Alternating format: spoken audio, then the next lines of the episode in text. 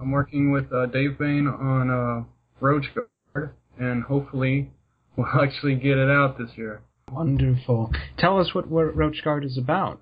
Roach Guard is a um, it's based in uh, the future. Um, it's it's got I can't give away too much. It's got a team of anthropomorphic roaches that are protecting the last of humanity, and um, there's a lot of high science fiction and uh, high fantasy. A lot of great stuff all rolled up into one. I'm a child Now- of the 80s, so there's a lot of love for old cartoons and um, 80s TV TV shows. What was the inspiration for Roach Guard? That seems like a fairly unusual concept. Yeah, one of the jokes that always always kind of kept with me was uh, there's only two things that are going to survive the um, nuclear war would be cockroaches and Cher. So I thought, well, what if uh, roaches are going to be what saves us from basically ourselves? Um, they humanity, the last of us, is going to be existing in a cavern system basically, and they're they've been almost hunted into extinction by future versions of what humanity could be. Yeah, and that's a very possible thing. hmm And we were seeing that right now with genetic modification. So it's not totally unrealistic. No, no. And the arthropods are our eternal nemesis. So um, I've got I got a lot into it. I, it started out as an easy little concept and became something that blows my mind away. Actually, I I, I it's amazing all the stuff that keeps getting added to it. Um, there's steampunk elements, there's cyberpunk elements, there's all kinds of um, different things to this, and that, that's what I love. I, I I'm I'm doing stuff that I love, and that's what I I read from what everybody says, like Mike Mignola from uh, Hellboy. Uh, he says, "Write what you love," so that's what I'm going with. Um, and then there's another title I'm working on called Night that is about a former mafia hitman that starts cracking up. He starts seeing things, hearing things, and he he gets so driven by this, and he uh, is going to commit suicide. And right when he's about to jump off of a bridge, a ghost appears in front of him and says, "You're working for us." And uh, this can lead into all kinds of things. I, I love the concept. Um, I've got a lot of great ideas in store. Um, I'm working with um, Mohammed Lubis on that, and we have I have that coming out in February. So it's going to be a preview issue called Night Zero. Now, who is publishing the comics? I'm going to be self-publishing um, under Unforgiven Comics. I'm hopefully going to have Roach Guard and Night, and maybe another title coming up um, called um, My Paranormal Story, which is going to be various different um, accounts of people being in um, paranormal activity. You know, like. Uh, ghosts, everything, UFOs, Bigfoot. I want to do like an anthology with that, do all kinds of different stuff. Exactly, just some kind of grand melee between all of these science fiction and crypto zoological figures. hmm Yeah, Perfect. yeah, it's it's gonna that's gonna be really fun, and I hope a lot of people want to work with me on that. Uh, it's gonna be like an anthology series, so there could be several different creative teams work on that. Hopefully, we can make it happen. I really want to get some interesting paranormal accounts that haven't been seen anywhere else.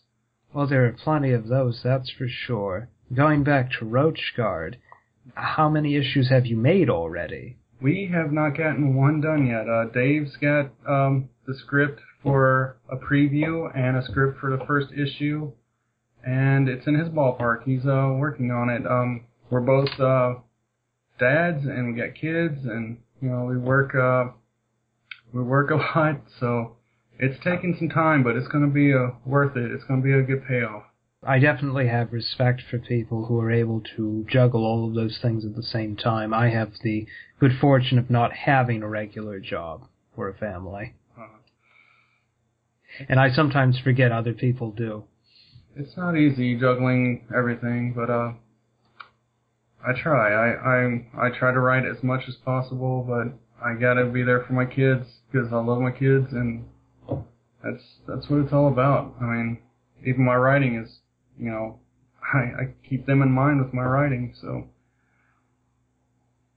So Roach Guard will be the sort of comic that children as well as adults can yes, enjoy. it's gonna be all ages. Um, original concept. I hope. I think. I hope people think it's original. I'm really throwing a lot into it. Um, I can see it go far. I I don't know. I mean, I just want to be able to get it done. It sounds pretty original to me, and I've read my share of comic books. Do you have some major influences you'd like to discuss? with uh Writers, with, with that yeah, title, comic book influences. with- yeah, I have different um influences with each title. With Night, there's a lot of uh, there's a lot of uh, 80s um, TV series, and then it gets into Quentin Tarantino stuff. I, I I go with what I grew up with, you know, and um, I was really into film, and uh, I thought originally Night would be a great TV show, but we'll see how the comics go first, you know, because I don't think I mean I'm just you know a little little guy just starting starting out, so Well, I can definitely see Tarantino's cinematic style translating to comics. Yeah. With the little bit I know about his films, I'm not an avid movie watcher by any means. But it's the grind there- style style that I really adhere to. Um, I like uh, overtop violence that um, you know a lot of people would say no, I thought you said this was okay for kids. it's not. Yeah. Well, night's not really. Night is going to be more mature based. Not. I'm not going to you know do a lot of things for that sake, but there, there's a lot of adult elements. Roach Guard, on the other hand, I want to have a lot of lighthearted moments and even do like like the old 80s cartoons show like science and stuff like that and really talk about future concepts and even you know ancient alien theory and all that kind of stuff which is very popular at the moment. indeed So you've chosen the right time to release this onto the world, and it is illustrated by the Dave Bain. dave bain is very very talented and i'm very glad he wants to work with me it's it's amazing the stuff that he's shown me and when i work with him um on the characters i mean he brings them to life he's He's fantastic. yeah he's just blowing me away and How did you meet him? I met him through, I believe it was digital webbing, or I just met him on Facebook. Um, I've gone through a lot of um, groups, uh, comic book groups on Facebook, uh, digital webbing, to try to find people to help me do these comics. Um, he's from Florida. I'm from Kentucky. I haven't really found too many people in my area to work with, so I've worked with Muhammad Lubis, who's from Malaysia, and um, and Nikoi Cantandoy, who's from um, the Philippines. And so it's really, I've learned a lot from them, and it's really cool to get to know these people from different cultures too. And it and it's going to show in the comics. I mean, it's going. I'm hoping to, that they do have an international appeal. Now, how do you and Dave arrange the panels? How do you convey the ideas for each scene to him? The way I write um, my scripts is I I do it panel by panel. I explain what I'd like, and um, if he has got a great idea that blows that out of the water, you know, I'm for it because he is a great artist, and I'll, you know, I'm very easy to work with. Uh, with a night when um, I had Muhammad do uh, this uh, preview comic that's coming out, um, I gave him um, plot first. I didn't script it because he's very good at writing himself. So I didn't put the script in. I'm doing that actually right now. I'm finishing it up. And it's actually changed a little bit as it went along because he did a good job at. He does great job at visuals, so it worked well. And that's something I've heard Stephen King say about his pieces is that as he writes, the story tells itself. It- He doesn't necessarily plan it out in advance. and it becomes a marriage between creators too. And I, I completely respect. I, I, I I'm blown away by how these guys really wanted to work with me.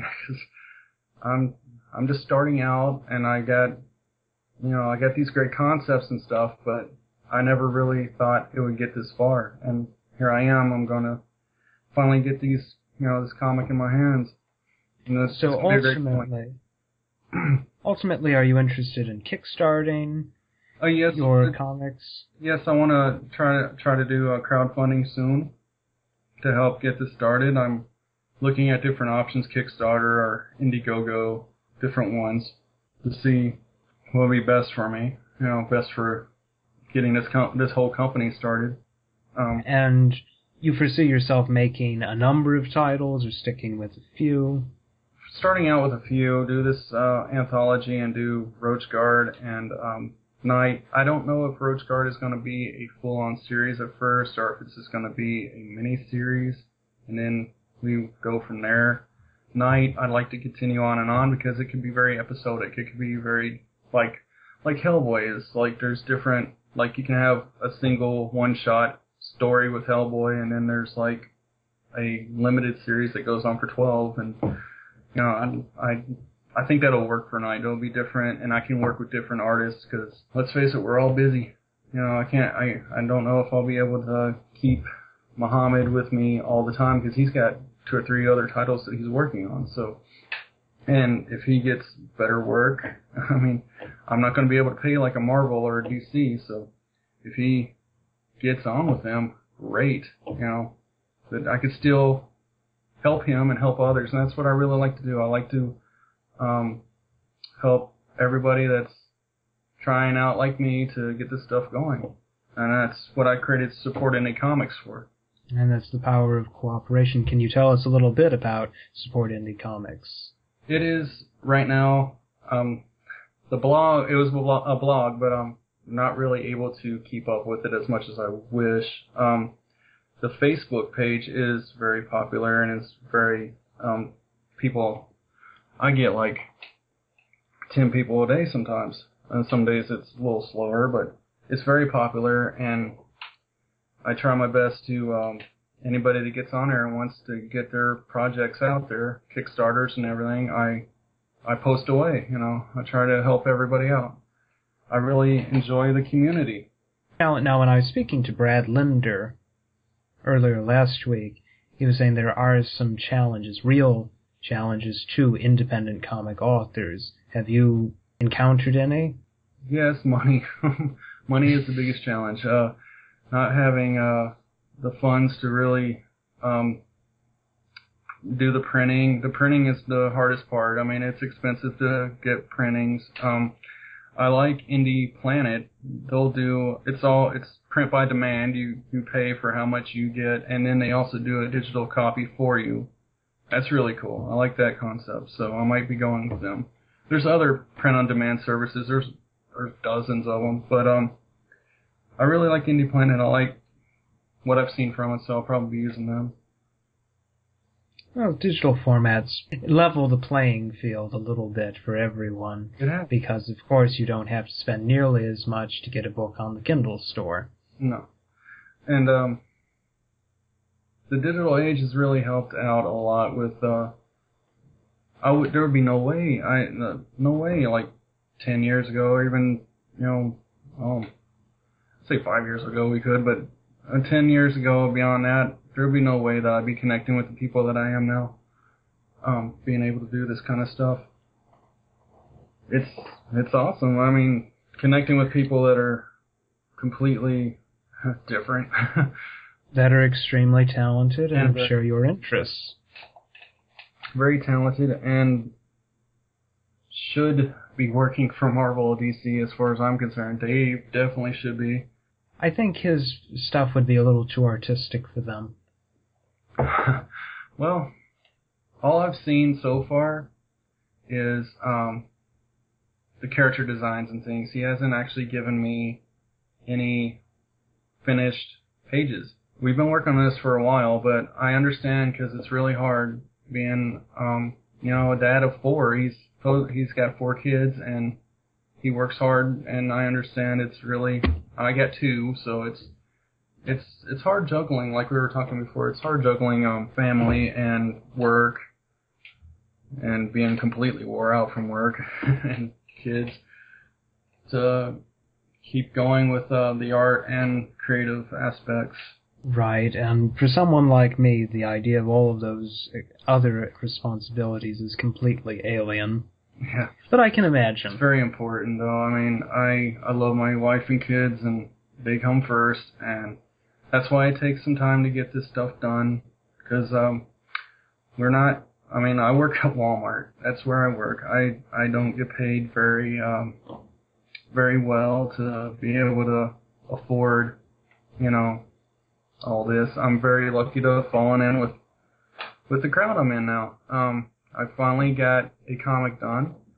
Uh, it's um, it's called um, P4Y presents Single Shots um, by uh, by Jeremy King and um, Jason Davis. Um, it's it's got four or five stories in it. Mine's called um, Suicide is Painless. It's a horror story about a guy that uh, keeps on killing himself and he keeps waking up from it. and it goes over and over again, and he finally figures out what's going on towards the end. It's a really, it's a small, short story, but I think it was good. A lot of people like it. They, some people think it's too dark, but I know I get really deep and depressed when I was doing it, but it hits, it hits home. So. So, what are your literary influences? Some of the writers, either of formal books or of comic books.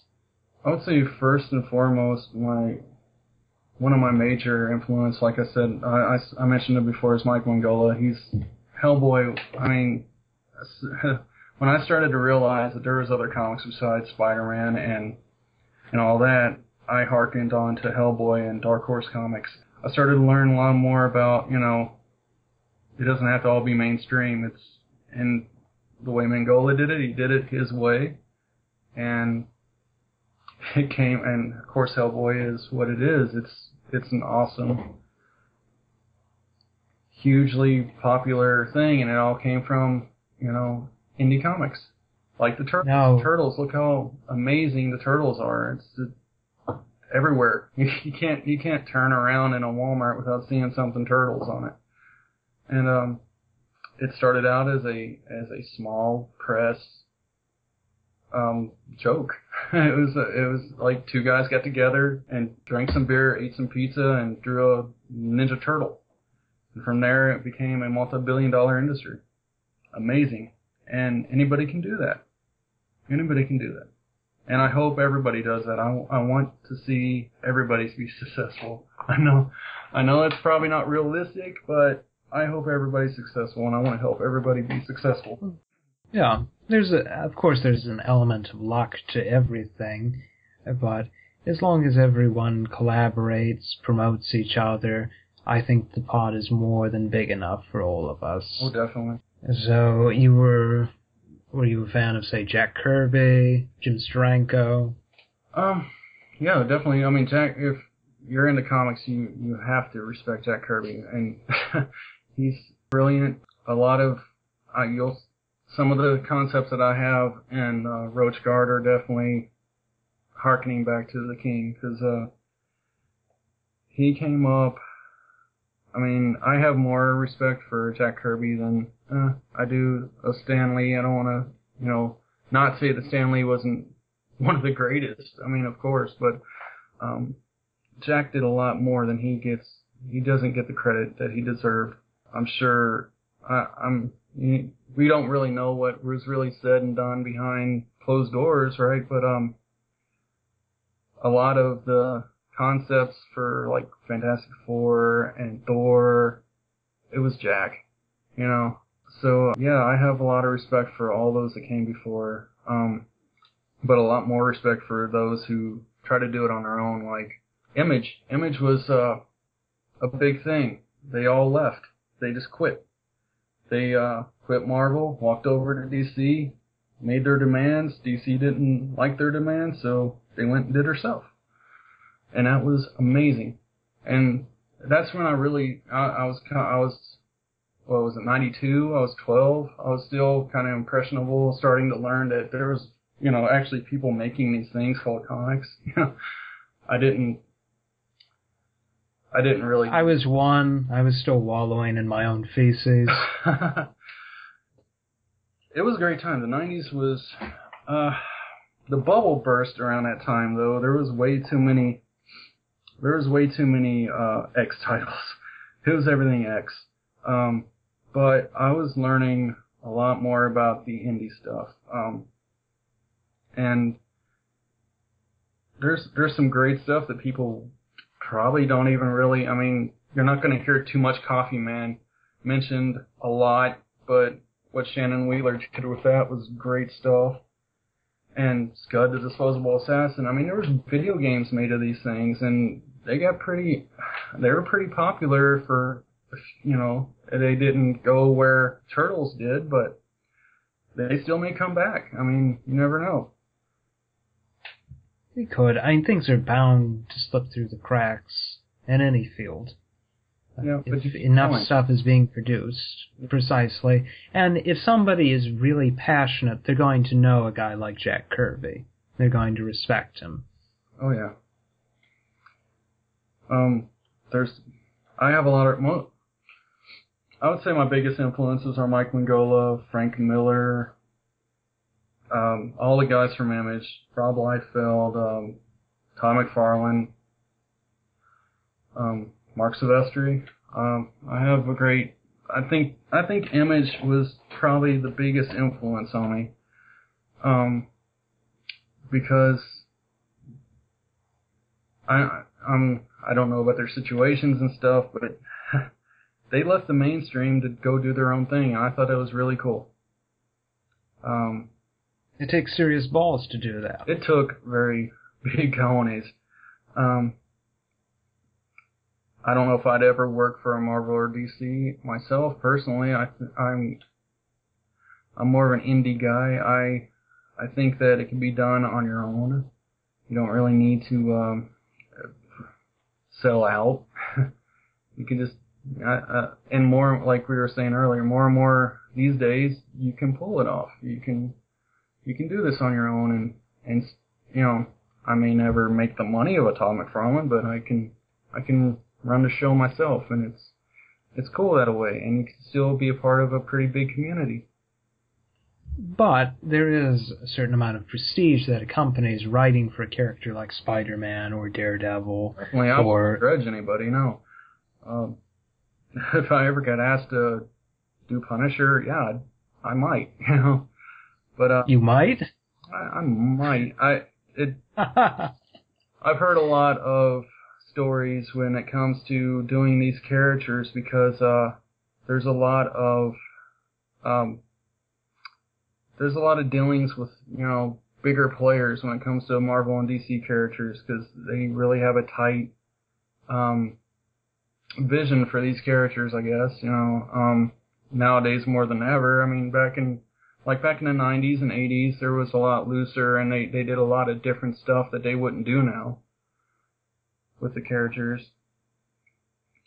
Um, I'm not gonna. I'm. I don't know. I I probably wouldn't wouldn't like that really. I I'd say um.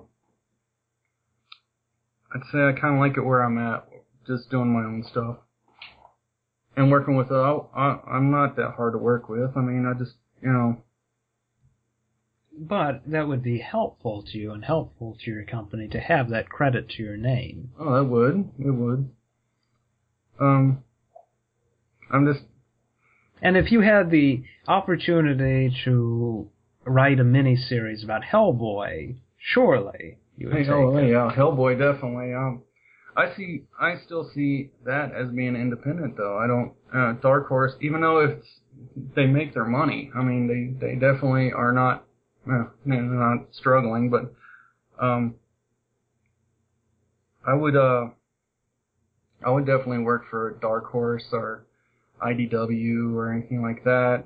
Um, I would love to work on some licensed properties, probably. Uh, it's just there is oversight, and you know you got to do it the way they want to see their visions done. You know, of one of the one of the things that I, I'm a big Stargate geek, and I would definitely definitely work on Stargate comics if uh, that that ever came about. So you're saying that DC wouldn't allow someone to reinvent Batman the way that Frank Miller did. They reinvent Nowadays. the character all the time, but there's a lot of when it when, when it finally gets to the comic, when you get get to the story in hand, there you know there's been seven or eight different people that have actually made that happen besides just the writer and the artist.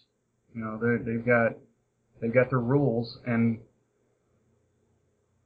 I- so it's a matter of creative control. They've got a lot of creative control, which is fine. I, that's what they need. I mean, Marvel and DC have become big players. They they they're now owned by uh, well, DC's been yeah DC's been owned by Warner Brothers for years. The Marvel uh, within the last what five years, uh, it's been less than that. Um, Less than that, yeah, it's been about two since they were purchased by Disney. Mm-hmm. So they are big business, and I'm just a small guy. So I look at it. I look at it like that. I mean, it's it's they are the power players, and I doubt I'd ever probably be able to work with them. But I do my own thing, and I, I I'd be happy with that as long as I got to actually get my comics out, get them out on time, and and But share. with over time, over time, as you bring in more people to the fold, Yeah. you might start to create a sort of corporate structure like they have. eventually, but uh, I don't think I'll ever be that way. I, That's what they all say. I'm sure they do. I mean, I'm just, I would keep it small. I'm not gonna. I don't want to build a bunch of titles and stuff. I mean, I just, if we just got two titles that's ongoing, that's gonna be okay with me. Um, I if we become bigger and others want to bring their you know titles to us and that that all works out, then great. But um, I'd be happy with. And there's so many publishers now. That's I. I feel like you know it's a good time. These guys are doing some great stuff. They got another title. The book that I did was called uh, uh, P4Y presents single shots. And then they they got another title which is a western comic called Not Dark Yet. I want to really give them a shout out because they're they're helping me out. This is the first time I've actually got a uh, got a really good uh got got in. Um, this is the first comic I got out that's actually in print, and that's really it's really cool. Yeti um, is um. It's page for the number Yeti, the uh, mythological creature dot com. It's pretty cool stuff. Um, I'm glad to be in with those guys. And Unforgiven Comics, uh, I don't really have a website for right now. It's on Facebook. You can hashtag um, Unforgiven Tom- Comics on uh, Twitter or Facebook, and you'll find a lot of a lot of posts about our stuff. I've, I haven't done too many interviews like at all. I used to wrestle, but uh, it was different. It was all staged and everything, so it was like acting. Yeah, I saw those pictures. Yeah. Thought, how do you get in on that stuff? How do you? That? in uh, back in the '90s, even '80s through '90s, into and into the early 2000s. I live in the Ohio Valley, and uh, it's it was a big scene. There's um, a lot of uh, wrestling promotions up and down the river because um, Ohio Valley Wrestling out of Louisville was uh, working with WWE. So a lot of people tried to get famous around here, get known. I really I just worked with a few of the promotions in my area. There were some bad times and good times, like any other kind of job, really. Um, I I eventually decided that you know things like it was starting to the promotions were starting to fall apart, and um, nothing was really happening anymore because WWE pulled away from OVW and went to Florida. So um, there's really no there There's really Of course, they went to Florida. yeah We're all here yeah. in the Sunshine State. That's where Dave's at. Dave lives in Florida. He lives in Pensacola, I believe. So when it with the wrestling, um, yeah, I, I decided to quit at that point, and I would probably actually get back in the ring for the right reasons. I'd probably do it for like if it was for um, charity or anything like that. Like the last show, I think the last show I did was to raise money for um, a blind child to uh, to go to Europe. I forget where exactly, but to go to Europe and have stem cell research done and be able to maybe see again. I don't know whatever happened or anything from there, but uh, they raised a lot of money that night, and there was a lot of good wrestlers there. Abyss from TNA was there, um, uh, Shark Boy, some other good wrestlers were there to help the kid out, and that was really great. That's I would definitely do stuff like that again. It was good. That was a really good show. That was probably the best show I was in. I was in a Rumble match in that one, so I just got beat up. I, That's uh, okay. we, were- we were trying to start another one. Um, we were trying to start one on our own, and ones from the other ones get started getting in there, and then it all fell apart. It literally, I think they did it on purpose, almost. I don't know, but uh, yeah, reality sometimes uh begets uh from fantasy. Like uh, in that case, uh, some people in wrestling actually live their parts. They they don't change. They don't like it's not like an act for them. They they're actually assholes. they're assholes all the time. So that's you deal Oh. with that. You gotta deal with it. That's okay. I mean, what is better than playing yourself? It's the most convincing role you can take. I I was a dark darker version of myself. I guess I it it was therapy in a way for me because I got to unli- I I got to be insane and you know be insane. Just uh did a lot of crazy. Uh, I did a lot of hardcore stuff like Mick Foley, and he was uh, Mick Foley's like a big influence on me.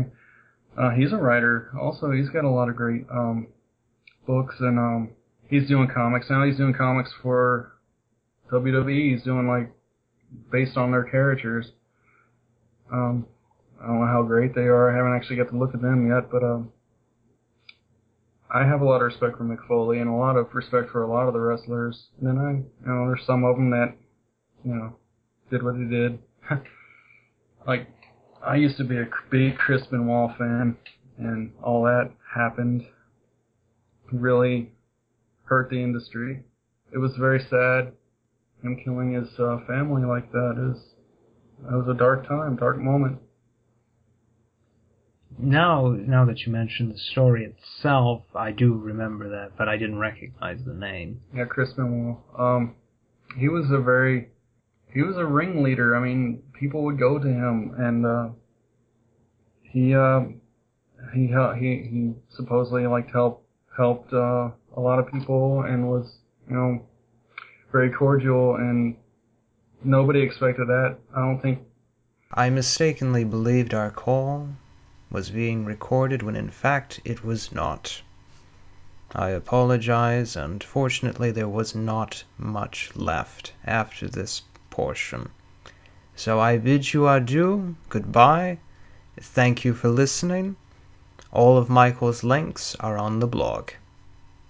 Good night.